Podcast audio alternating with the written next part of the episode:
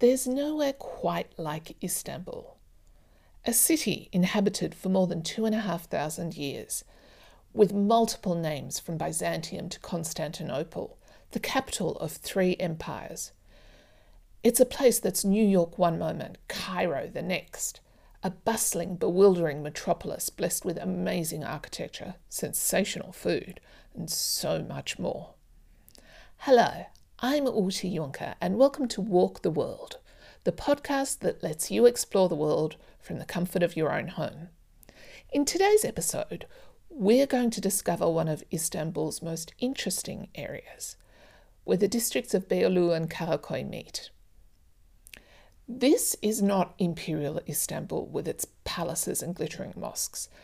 This place has been a commercial centre for century after century and there are lots of stories to tell. We're going to begin our walk at Galatasaray Square on Istiklal Avenue, a rather grand stretch of road which stretches a kilometre and a half from Taksim Square almost the entire way to the Bosporus River. People have been walking along this road for hundreds and hundreds of years, although the name is quite new. It's been called Istiklal, which means independence, since the Turkish Republic was established in 1923. These days, it's the city's main shopping street, and around 3 million people a day are said to come here.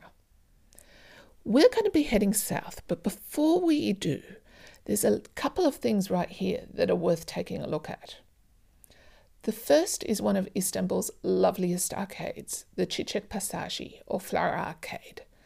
Now, the arcade was a French invention that in the 19th century swept the world, and Turkey, like everywhere else, got in on the action.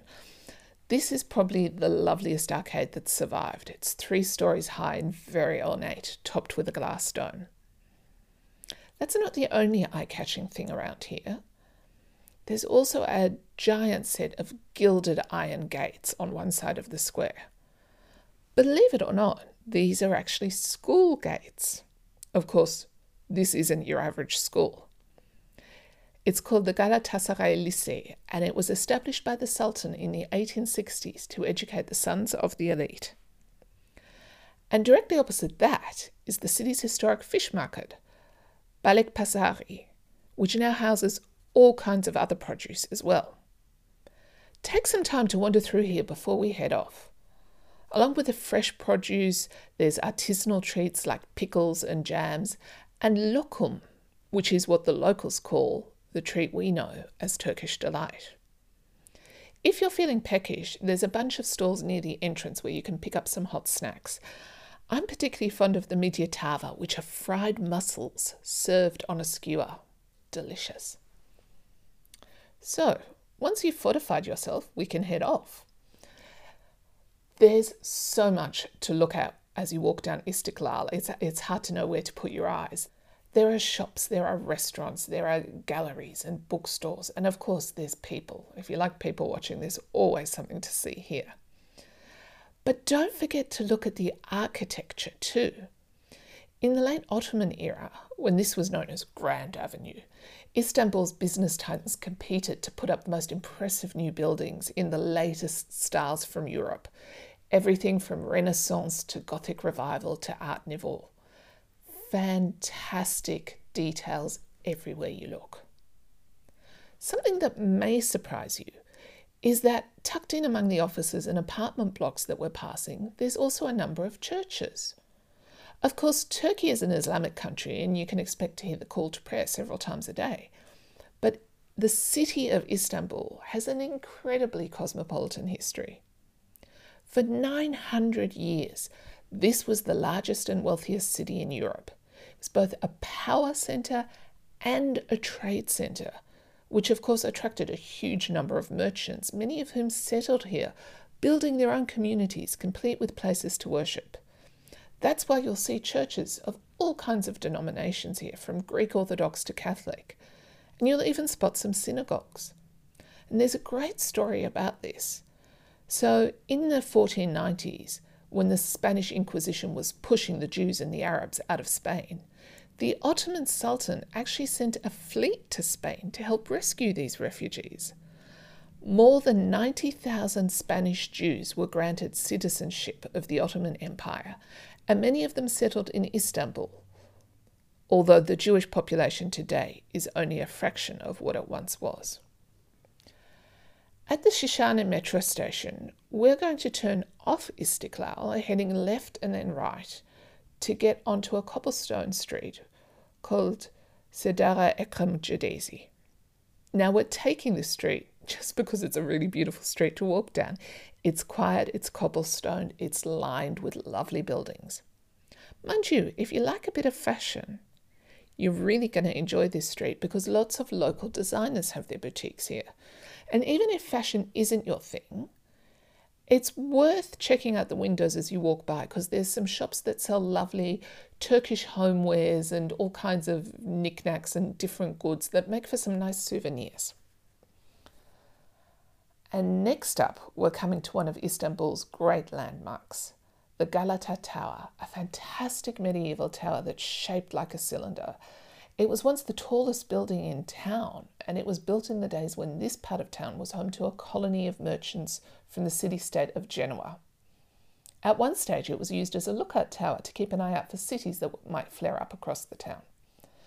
And there's also a great story that in the 1600s, a chap named Hezarfen Ahmed Çelebi strapped on some artificial wings, launched himself from the top of the tower, and glided all the way across the Bosporus River, distance of about six kilometres.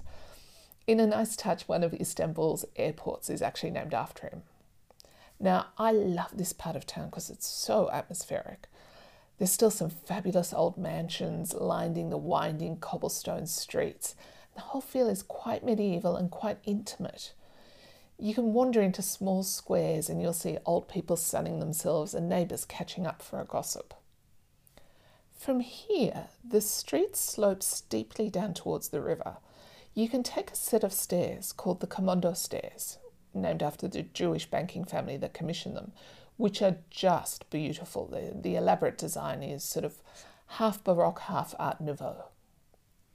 Once you reach the bottom, you're at Bankalar Caddesi, which, as the name might suggest, was once the centre of Istanbul's banking industry.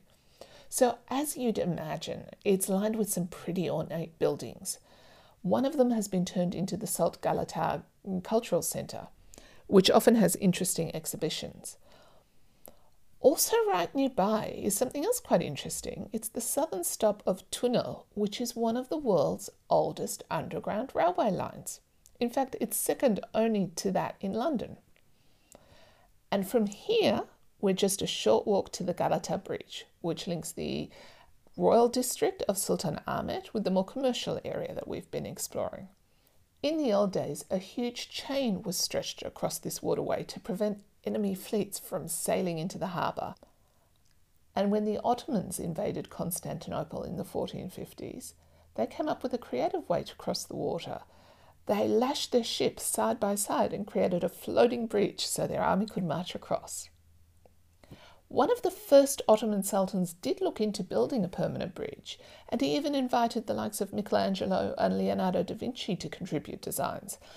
But it took another 400 years before the first bridge was built on this spot. Now, the current bridge is the fifth one that's been built here. The first ones were made of wood, and some of them were built on pontoons, which was pretty smart, so that when they needed to be replaced, they could simply be towed upstream out of the way and a new bridge built in place. Now, the top level of the bridge is always bustling. There's traffic, there's street hawkers selling things, there are people fishing off the side of the bridge. On the lower level, there are some cafes and restaurants, but the touts are pretty pushy. So, if you do want to try the local specialty, balık ekmek, which is fish sandwich, there is another option. Keep walking to the far side of the bridge, and you'll see a bunch of brightly coloured boats that have been moored here. And they also sell these delicious snacks. This is where the locals tend to go. We've had quite a walk, so treat yourself to one or two. You've earned them. Thank you for joining me on Walk the World. I hope you've enjoyed our stroll through this corner of Istanbul. If you'd like to join me in exploring more cities or check out my other podcast, I Know This Place, Find them on your favourite podcast app or on my website, utejunker.com.au. That's U T E J U N K E R. Thanks for listening, and I'll catch you next time on Walk the World.